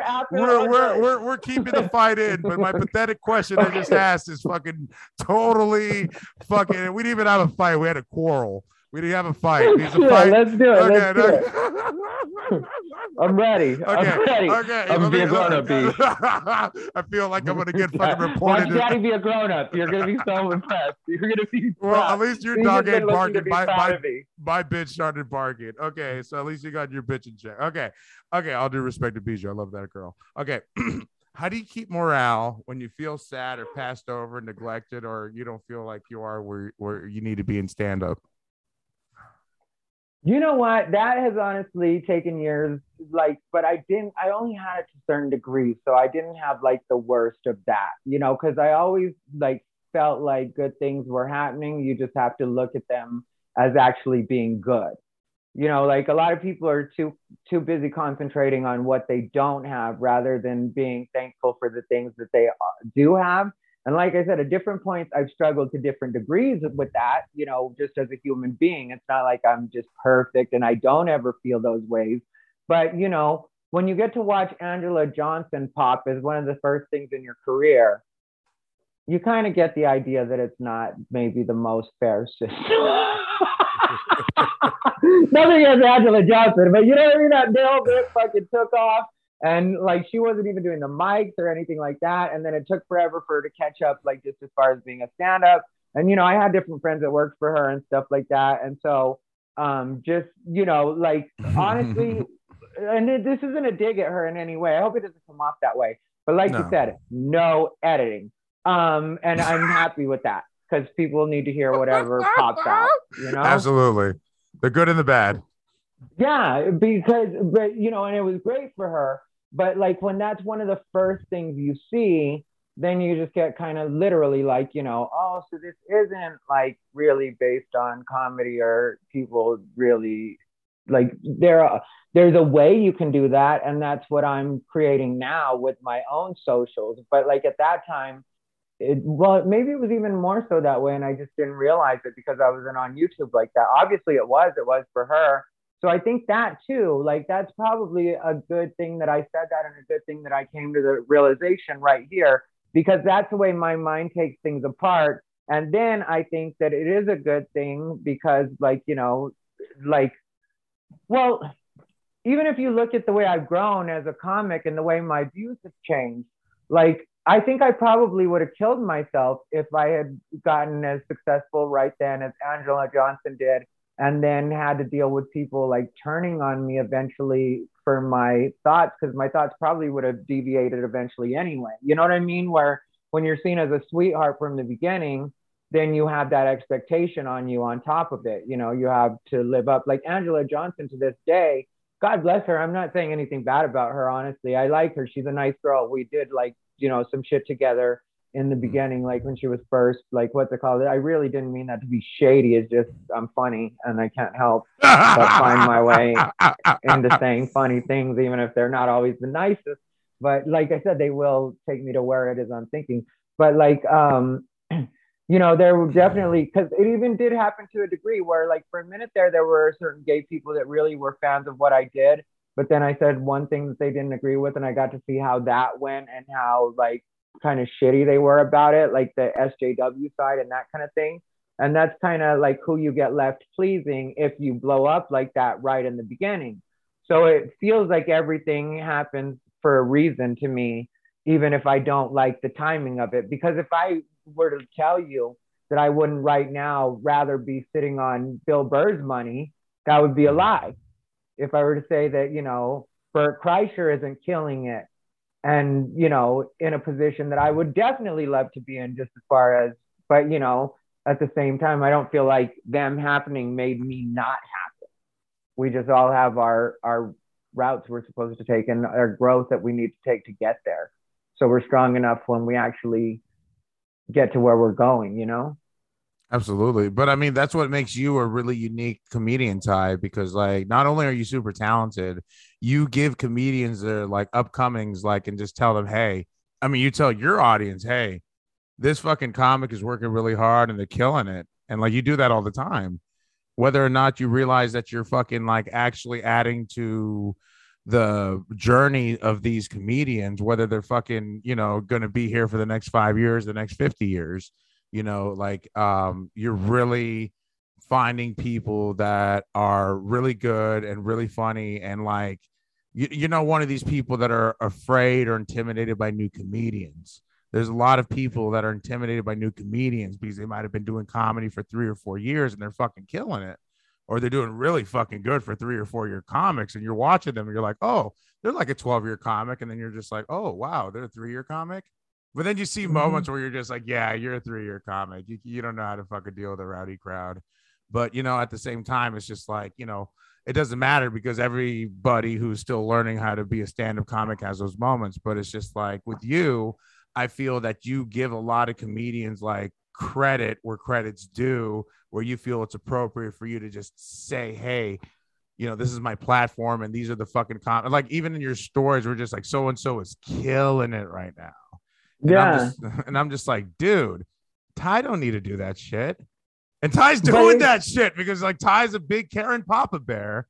And that's like, dude, like I really respect the fuck out of you for doing that because like no matter what, at the end of the day, It's just like you're helping out comedians, giving them a platform, giving them a place where they could get better. And it's fucked up because like even like recently you put up this fucking status about fucking who gets paid for what. And it's just like I don't like this whole like comedians exposing the business. So then like other people need to explain, hey, we're not fucking like, you know, making a shit ton of money doing this. We're just barely coming up. And the guy who's putting in the most work, I'm not even asking him for money. I'm just make I'm just letting him keep the money and then whatever I get is whatever I get. But you know, most people like I don't even get paid some nights and I'm there for five hours. And I just yeah. thought your transparency, I'm just like, God damn, this is next level. This is next yeah. level. Yeah, well, uh, because I don't like, especially with that, I don't care because like that's just not in my character. Like everything about me, especially at this point in my life, different points in my life, obviously, different things are your main priorities. You know, that's just the way life works. So if people were to say, like, you know, I knew him five years ago and he wasn't talking about that, you're right, I wasn't. you know what I mean? Like you found me out. I'm an evolving person. I'm a growing and evolving person. There, you know. But like really when it comes to me and stand up, I just want everything to be better so that I like it's partly selfish because I want better better places to perform and better experiences. And like you can't do that single-handedly. And so you want other good people that you're able to recommend and that can like, you know, make sure that things stay good and places keep getting to have quality comedy you know and so like a part of that though is growing it sometimes. Like if somebody comes in at three years and they're really great and I'm, am i going to be like you know ah you're not good enough. You're not where you need to be right now. Or am i going to say here's an opportunity that would be appropriate for where you're at and will possibly jump you to maybe that next little spot or maybe get you a couple more things that'll help you out. And then i've done the absolute minimum like as far as I go, because it was just a quick recommendation or a quick shout out on uh, social media or whatever it was. And then you are able to make that into more and like, you know, get to somewhere better. Then I've helped you grow. And then you come up and then you're on shows with me. And now back then I helped myself. You know what I mean? Like, because uh, yeah. now you're on the show and you're making it look professional. I had that happen one time in Phoenix, and the comics got mad at me for calling it out on stage. And some people could say I threw them under the fucking bus, but I don't feel like that at all because the thing is, how did you drive five hours from LA to eat shit, not remember your stuff? Because and this is two different comics. You know, what were you doing in the car ride on the way here? Were you getting high? Were you just chatting with the other comics? Because you all should have been working on your fucking material. You know, and so I said on stage, just like, you know, how do you drive five hours to fucking eat shit? You know, I condensed what my thoughts were and I made it on, uh, I put it on stage, you know, and it got like a big reaction. And then I went into jokes. It's not like I just bagged on them the whole time. I was doing a headlining set, yeah. you know, but it really was kind of insulting. So anyway, if I can help, like, you know, foster that and grow that on my own scene, why would I not do that? Why would I be like, I really wish someone would come along and help these young guys out. Maybe somebody that's been doing comedy around, you know, 19 years or so like that. Maybe they could find somebody one day. I wonder where they would ever find that guy. Well, why don't I just fucking do it? Yeah, but I, am just, I'm just, I'm just saying uh, for not you personally at all, because like you're actually one of the most confident people I've ever met in my life, and so that's why, like, no matter what, like, I'm just like, hey, dude, listen, if there's a misunderstanding, like, hey, it's uh, it's my bad because you've always been very transparent, always been very straightforward, and you can't get that from comedians in the most part. So I'm I'm very aware of your time right now. I don't want to hold you up anymore. Um, so are you just, done? Yes, almost. I just want to just ask you this last question: Where can the people find you at home? They can find me on Instagram.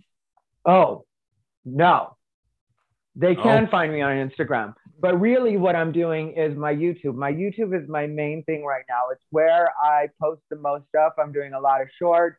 And so, YouTube, just search Thai Rivera, T H A I R I V E R A and you'll find me. At first, Thai Ridgeback is going to fill in, and that's apparently some dog that has been the bane what? of my existence since I started in comedy. Yes, that damn dog just eats up those fucking messages. Once you start typing in Thai, it immediately it's Thai It'll even let you get to the I when I'm still getting my ass kicked by this fucking dog. The Yeah, Thai dude. Ridgeback. Fuck that dog. Fuck that dog. Yeah, so that's your question. Was there is there any other question that you really want an answer to? What happened? You seem like you got weird. Did you get a message? that No, said, dude, like, I never got weirded. No, I saw you look to the side like you're looking at a clock. Like, hey, I think I've been on this podcast too long. Oh, if I just wanted to go, I would tell you politely. Oh, okay. Say I want to go. okay. Well, then I never. Okay, fine. Well, then my last question was gonna be. I was late. I told you I would give you an actual fucking what This you is I, I- could not be. You know what? I'm going to tell you something, Victor. This is how Yes. you know that I should actually like you. That I actually like So I don't mean to laugh. I'm sorry. you. You said the the N word, which is one of my personal things. You know what I mean? Just like, and you knew that, and I don't know why you did it. I didn't do it on purpose. I'm just an imbecile. I'm an imbecile. From beginning to end, I have given you a full Thai Rivera experience for your podcast, which is better than I do for most people. You know what I mean? I got mad at you. You forgave me. You forgave me. People got to see my nuttiness, like you know what I mean? When I fucking, I, that, there's no edits allowed, so it just gives people the real idea of what I am and what I'm like, and so. I, I appreciated this experience, so it's, uh, but I told you I was going to actually No. give you. I know. I, said I, am not disappointed. late, but I was just kind of scared you were going to hang up. And I was like, no, no, no, hold up. Not yet. Hold Yeah. on. Please don't. Not yet. I mean, but no, no, no, no, no. That was the thing I was scared of. Not that you lost respect for me. no, but you But I was not definitely- get more of a Thai Rivera experience than this fucking I just- just I really, after I release this episode, I really what I want to see is I want to see like a like a team of psychiatrists just break down this episode and just fucking diagnose us, like and just be like, okay, split personality, sense of fucking uh, na- nar- narcissism, uh, and that's just me. And then like with you, with you, it's just I don't know. I don't know what the I, that's just me because I really am self-centered and narcissistic, even though I'm just whatever. But no, no, no, no. Um, so yes, my my closing remarks are a little bit premature. So you can talk to my wife about that. She also has complaints. But listen, no, the last question I was gonna ask you before this, and then no, no, you're giving me that look like, hey, you know, we should have just ended this. You you give me that look now. No, but fuck it, we're gonna ask this last question. This is the- hit me with the cheap, my wife. That's what I'm talking about, right? This is like, yeah, yeah, yeah. That's my wife. Yeah, I fucked her. Uh, you high-fiving people that aren't even in the room. Yeah, my wife is in- right Yeah, there. she's asleep in the couch in the living room because she respects my process. But um, you came here, dude. That's a screenshot. That that's the thumbnail right there. Your reaction to my wife supports my podcast. Are those her? Are those her night pants I keep seeing in the background right there? Are those No, her like no, those are- pants? Th- those are mine. Um, actually, you're a jerk. That's the bed sheet. Um, no, it's not. There's a very and then there's this like.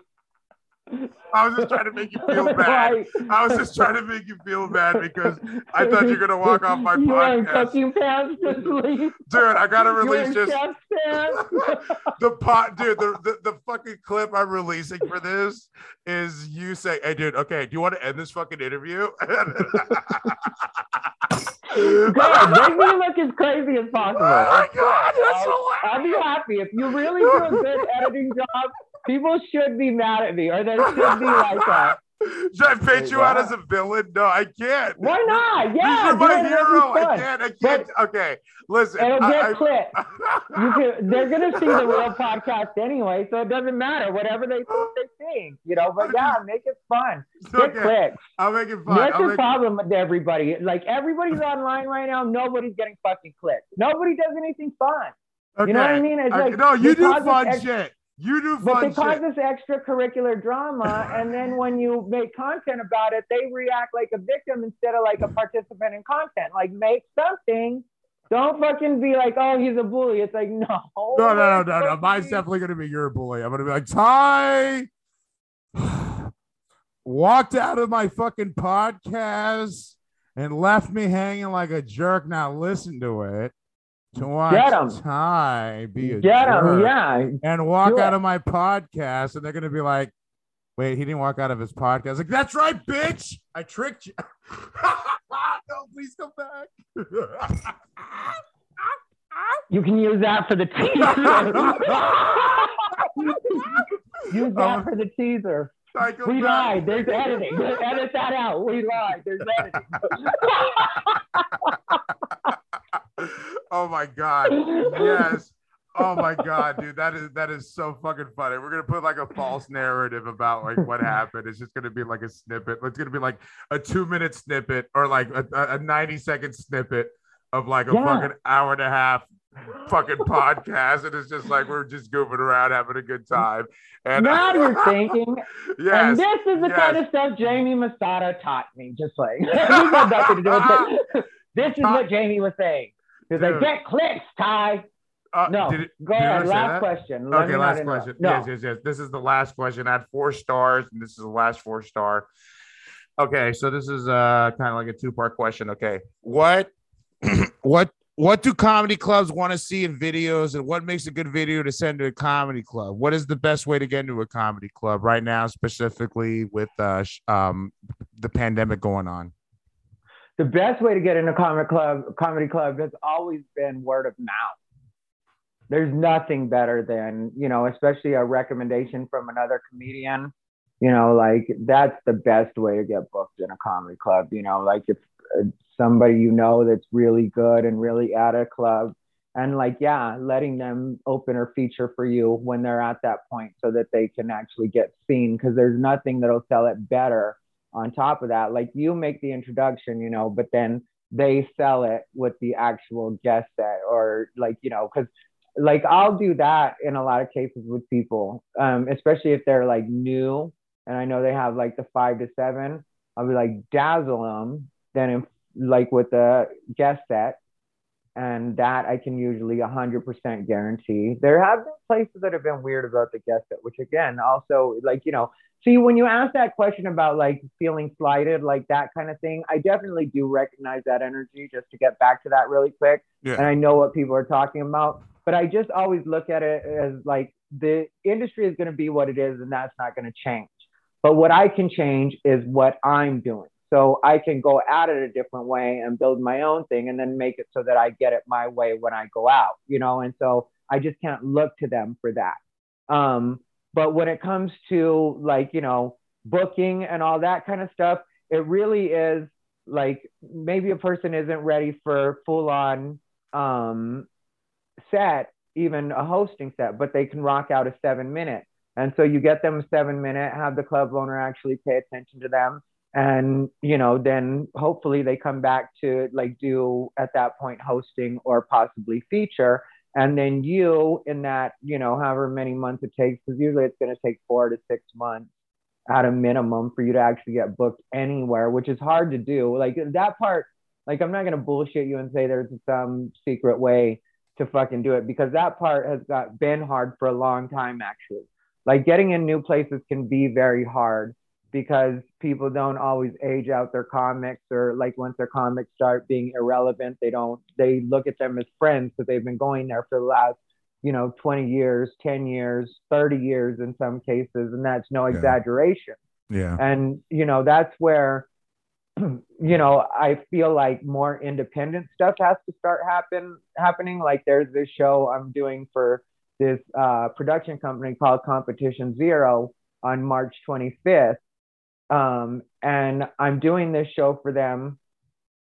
And uh, it's because i want to help the more independent start to grow because like let those clubs continue to have their way and what they do. And when you get in there get in there and don't be bitter about it or whatever but like you know worry about your own shit or what you can actually build or be a part of because that's going to be the new thing i really do feel that way 100% like there's so many like people realized during the pandemic um like exactly how proactive they can be in their own lives even like what you guys do with having your own zoom show you know like Yeah. people realize that they can create their own avenue and so I think that a lot of that stuff is going to lose favor anyway. So nobody should be thinking about it. Let them have their regulars. Let them continue to do the same shit over and over. You find an independent spot, somebody that's doing some shit where they actually look at you as what you are, which is a headliner or wherever you may be, an actual comic, whatever you consider yourself to be, wherever you're at, you find somebody that respects that instead of fucking kissing somebody's ass that's not even thinking about you. Because you know that's how it is a lot of these places, you know? So why even really try to do that? I mean, like, yeah, keep that on the back burner. And when you have friends that get you in places, like you talked about it on your Facebook, like, you know, I got you in with Laugh Factory. And I don't really care if people know that because people are smart enough to know, don't hit me up. Dude, dude, I'm not even fucking with you. So I, I go to the Laugh Factory in Long Beach, right? I meet mm-hmm. these Mexican dudes that I'm friends with on Facebook that I've never met before. And he was cool, but his friend, who's also a comedian, he's all like, Hey, bro, how do you get on the show, bro? And I was just like, Hey, so like my friend Thai Rivera, who like I know, like, like, like, and I've worked with before, he recommended me. And I was actually really surprised. And I'm actually really lucky and fortunate that he recommended me because he didn't have to. And he's like, Yeah, bro, just put out a good word for me, man. I just met him. Just met him and I'm just like, um, you know, to be honest with you, bro, like I, I'm just barely getting in here myself. So I need to prove myself before like, you know, this this producer is able to say, Hey, Victor's hilarious. And he's proven himself because I, you know, I thought I had a pretty good set in San Diego and and in Long Beach, I thought I had a pretty good set there too. And so, you know, but unfortunately the producer wasn't there for the Long Beach show, so he doesn't know that I how I did. But I did I did pretty good. But it's just like you know, um, I can't get people into that show where I'm not even sure if I'm going to get rebooked because like there's, yeah. there's so, like well, so comics little... don't understand that. You know what I mean? But like the thing is, open micers don't understand that. Like actual comics understand that. Yeah, comics understand that because dude, it's like yeah, this month might not be your month, and actually ne- next month and the month after that might not be your month, but the month after that, woo, like you don't yeah, even know. It, nobody knows. You know, and you really don't always have a relationship with the places you perform. So it's a very open mic thing to just assume that this person has carte blanche and can now get you in at the club, you know. So of course you have to like, you know, and also if you haven't seen someone like I talked about a couple weeks ago, like that's one of the most important things is being honest with yourself and your friends. Cause yeah, it may feel good and you may feel like a nice person because you got somebody in to do some set at, you know, who gives a fuck but they actually mm-hmm. respect your opinion and you got them in and then they eat shit and now they're like you know leery about your next recommendation Absolutely. and you know like these little things do fucking matter in stand up like a lot of people would say that i'm like nitpicky or i'm gatekeeping or whatever the fuck but the little things do matter like when it mm. comes to like you know what kind of what are you looking to happen on your scene if you're not trying to make it as good as possible by putting the best people in the best positions but Thai, like that's what made me perform even better than I normally would perform. And I normally perform like really fucking good because I'm trying my hardest. But like I had it in my back of my mind, I was like, oh shit, Thai Rivera, who I very much respect, just recommended me for this spot. So I don't want to make him look like he is going to lose any fucking type of credibility. So I have to try just so Thai can just be like, oh yeah, Victor's a solid performer and he's not going to let you down. And I, you know, I know I didn't let them down because like a lot of the audience told me I did a good job. So I am going based on that. And I watched my video a few times and, you know, not to like, you know, fucking toot my own horn, but it was just like, I really like the more pressure I have, I feel like the better that I do. And like, even though I know you weren't pressuring me, like, hey, you better have a good set, you motherfucker. I recommended you. It, you never said that to me, but like, I really always had the pressure, like, hey, I want to make sure that I do my boy Thai good and yeah. I don't I don't do a bad job because then you know like like you mentioned before you know your credibility is on the line and it's just like oh if I sucked at San Diego and I sucked in uh, in Long Beach then I'm gonna suck any other time that he books me so yeah and I have never honestly I've never recommended anybody to that particular friend like you know I just haven't I didn't have an opportunity but you know what I mean like I just didn't I haven't recommended like it's very rare. Like, you know, when it comes to me being on the road with people, obviously I've recommended quite a people quite a few people to come with me to do things. But like when it comes to like me just out of the blue, there's only been a couple of people like in general that I've done that for at different clubs. But you know, one was Laugh Factory, one was Comedy Store, and they ended up eventually becoming an employee there. So like they really maximize that situation you did well. I feel like when it comes to comedy, especially, like, you know, I tend to be a pretty good judge of character just because I know you know, when people are taking it seriously and when people are just every once in a while somebody will fool me, but it's rare. It gets even more and more rare as the longer I go, you know, where it's like they're gonna do at least be professional and do the stuff I you know would want them to do to make me at least look baseline good. Yeah, I mean, I wanted you to look good, but at the same time, I'm so fucking insecure that I'm just all like, dude, I have to do good. Otherwise, Thai's gonna lose respect for me, which by the way, I was right about. Like if I would have bombed or like gone on some rant about like something horrible that's not funny. Not re- not really, because any one of us can bomb any night. So I don't hold my Mm. friend to that strong of a stand, like where it's like you have to fucking kill it or you have to do really well. Like my yeah, I really do want that, and that will make it so my work stays good. But if you're being a professional and you just happen to have a bad set or behaving like a professional and you just happen to have a bad set or something like that, that could happen to any one of us. So that's not going to be like a thing for me where I'm like, oh, I don't talk to so and so anymore, or I don't like them, or whatever like that. You know what I mean? But if they go in and they're they're like, you know, it seemed like he was drunk and he didn't do well, like something like that. Yeah. like, yeah, that's not, you know what I mean? Like that's not what you do, mm-hmm. especially on a recommendation.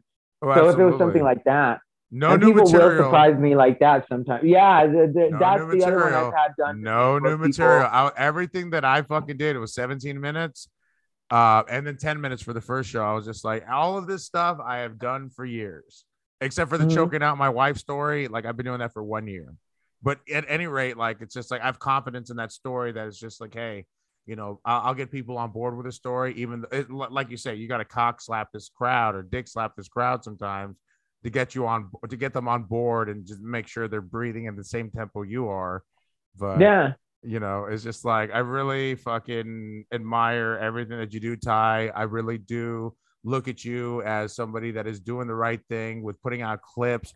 Thai puts out clips on YouTube, Instagram, Facebook. He is like very consistent with making sure that, hey, look, motherfuckers, I do new shit and you guys can too. And it's just, it's funny because I don't know if you're really trying to shame people as much as you're trying to encourage yourself, but at the same time, you inspire me and motivate me to fucking be better because I'm just like, look, if my hero Thai, who is like very, very like straightforward, is doing new material, is going to open mics, why the fuck aren't all these other professionals and aspiring professionals and I'm a professional, I only do fucking showcases. Why the fuck aren't you doing open mics?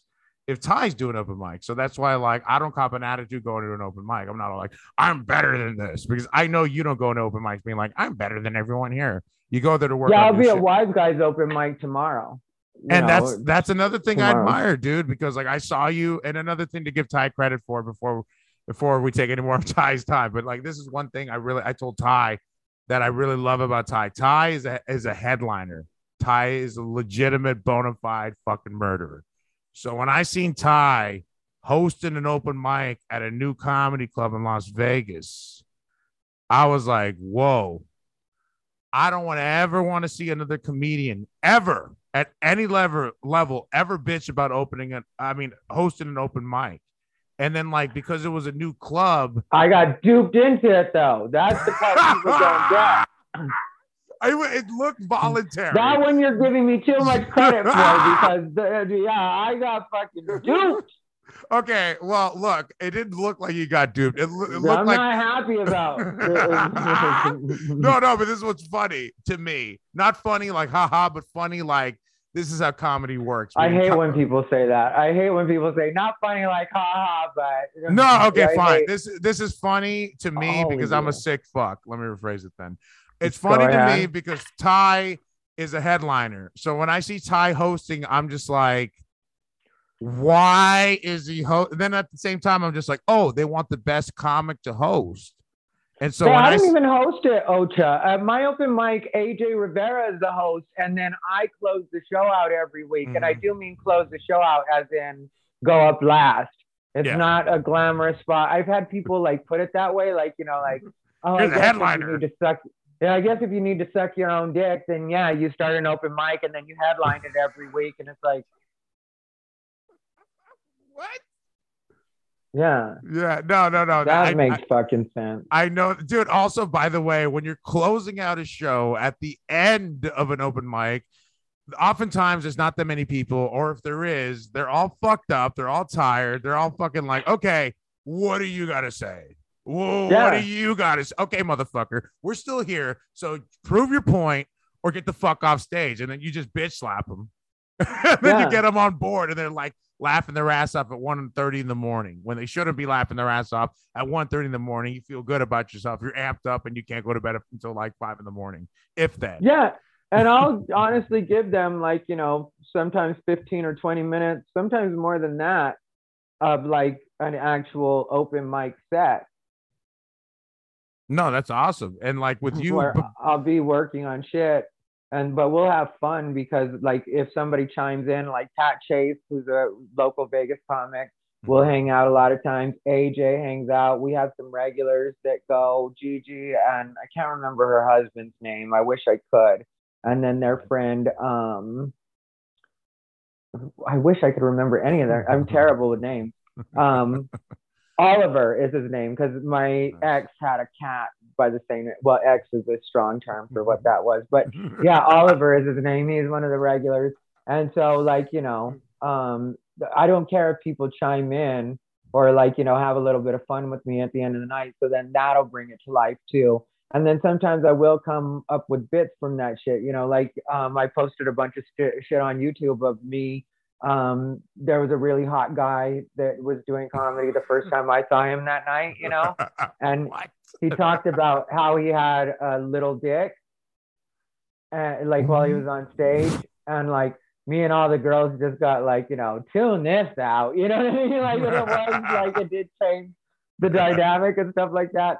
And so i had fun with that while i was on stage. And then pat chase was joking saying he had a small dick too which i think pat was just being stupid. You know what i mean? Just to keep the fucking dick going and like Yeah. so we had a lot a lot of fun. And like that's what's starting to create on the Vegas comedy scene. And it was like helping a lot of that out. Because I'll heckle people during their set, like just give them a quick fun, you know, like not real being shitty with them or trying to ruin their shit, but like it's an open mic and we're having fun. And yeah. you know, like Trevor James is one of the comics here, the open micers here in Las Vegas. And I've interrupted his set a couple of times. One time there was this thing between him and this girl where they both had parallel thinking on a particular joke. So she accused him of stealing the joke. And because I don't want to hang out with joke thieves and I'm friends with him, I hit him up just to see what was going on. And it really did turn out to be parallel thinking, or it seemed like it, like from both of their ends. And luckily they patched it up or whatever That's but- good. they um he they were both at my mic at the same time and trevor james is doing his set and you know she's sitting right there like maybe a couple stools from where the stage is and um he's like i know i got another good joke in here that i want to do and i just said whose is it like they had just had that thing you know? like all of it just started fucking dying and Trevor was a good sport about it, and she was a good sport about it, and you know what I mean. And so we'll have moments like that in the night, and where it'll just be like you know fun Just magic. building. Just magic. Yeah, and you're building an actual community because that's what makes you friends with the other comedians. You know, if you're fucking like legit, uh, all love comedy, Yeah. then you want to have a good time. And like, what's gonna come to Vegas, and I'll tell you this, and then I'll be out of here. This is the last thing I, want everybody to know. What's gonna come to Vegas, what's gonna happen with the Vegas scene is it's gonna become more like the comedy scene is gonna become more like actual Rat Pack. There's a lot of people that are claiming to do that right now, but they don't do any of the things except for drink and do coke that the Rat Pack would do. like, Sorry, you called motherfuckers out on Facebook about that. Kokity? What did you call it? you're, good luck with your kokety career. Kokity Yeah, career. I was just like, kokety career. Thai. I know you're ta- talking about me, but that you know what? As a, as a, as a recovering drug addict, recovering coke addict, I uh, my nose ran when I fucking read that. I didn't. I didn't Yeah, it. I'm just kidding. little- I laughed. Bubble, I laughed. I- bubble. I got a little snot bubble that fucking just went down in my face, and I'm just like, he doesn't know what he's talking about. I'm just kidding. No, no, no, no. Of course not. No, no, no. But I have seen people go to like comedy events where the showcases are open mics, and they're like, "Who's got coke?" And I'm just like, "You're not even on the show. Who gives a shit? Where's the coke at?" And I'm just like, "Dude." Why are you are you even a comic? Are you a, what do you call it? Co- Cokeedian? Coke eating. Coke Coke eating. Yeah, and, you know, and that's the thing with me. Like, you know, people can do that too. Yeah, Like, yeah, I don't do have it. a problem with people partying at all. You know, if that's what you can do and you can maintain and you fucking have your shit together, then great. But like, if your main focus is the partying and the alcohol, then you're not doing what that actually is. Because, like, you know, the reason that the Rat Pack worked out so well is because those people actually knew each other and they knew how to play with each other and they knew each other's senses of humor and and like you know also what each other's talents were. And so Yeah. they all just like you know would put each other in the best like kind of in the best light which in turn would put them in the best light. You know and that's what started to happen. Like there's comedians like i said like the people that i've mentioned just in being fun with i can tell you that those people are built for it and it doesn't have to be like just four people what i'm saying is like rat pack feel you know what i mean like where everybody knows each other like aj rivera like uh trevor james like uh jay monet and like different ones of them are at different points in their career. Like AJ is probably like six months or whatever, you know, like Oh, Trevor wow. James is probably similar. Jay Monet has been doing it quite a while, but in Philadelphia. And so you can have like the different tiers and still like all be growing towards something that's going to be actually good. And that's what Vegas is going to turn into. And that's what I'm going to help it turn into. So that's it. You guys can find me on YouTube, Thai Rivera. If you're on Instagram, at official Thai Rivera. Thai, once again, T H A I Rivera, R I V E R A. This has been Thai Rivera, the absolute best LGBTQ comedian in the world. Cut it, Victor. Cut it. Nothing right. else to say while we I'm in the we, room. we Let want to thank everybody for coming leave. out. Oh no, don't leave. Oh no. Well, he left. It's all right. We want to thank Thai Rivera for making it out here tonight. We love you, Thai. Um, it was funny as fuck. Um, it, it was great because like this is a real podcast. This is not going to be edited at all. Thai's my friend. I love him a lot. Um, and he did a great job. And by that, all I asked him to do was, "Hey, keep it real." And guess what? He kept it. He kept it fucking real. So this has been Poppycock Podcast with your host Victor Pacheco. Find Thai on Instagram, official Thai Rivera, and go on his YouTube and follow him. Subscribe. Uh, Thai Rivera, T H A I. Next word Rivera, R I V E R A. Uh, so hit him up, subscribe, follow him. He is fucking really listen. He is worth his weight in salt. He's actually worth his weight in gold. Um, I've loved and cared about him for a long time. So even if we've had an online quarrel right now, trust me, um, when I tell you he is really, really just I, I I'm so glad we had this interview and I'm glad we got him because we were supposed to do like 45 minutes. We did way more than 45 minutes. So uh Thai gave me a lot of information and I'm really grateful that he's on the show.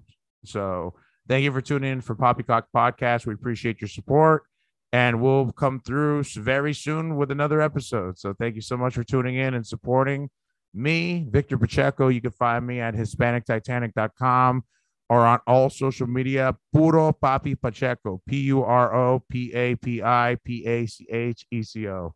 Thank you guys so much. Uh, and I hope to see you guys at a show in the near future. So I got a bunch of shows coming up in LA in Southern California, and I got a bunch of shows coming up in Northern California in the Bay Area. So hit me up, and I hope to see you guys soon. HispanicTitanic.com. This has been Poppycock Podcast. Hope to see you soon. Take care. Bye.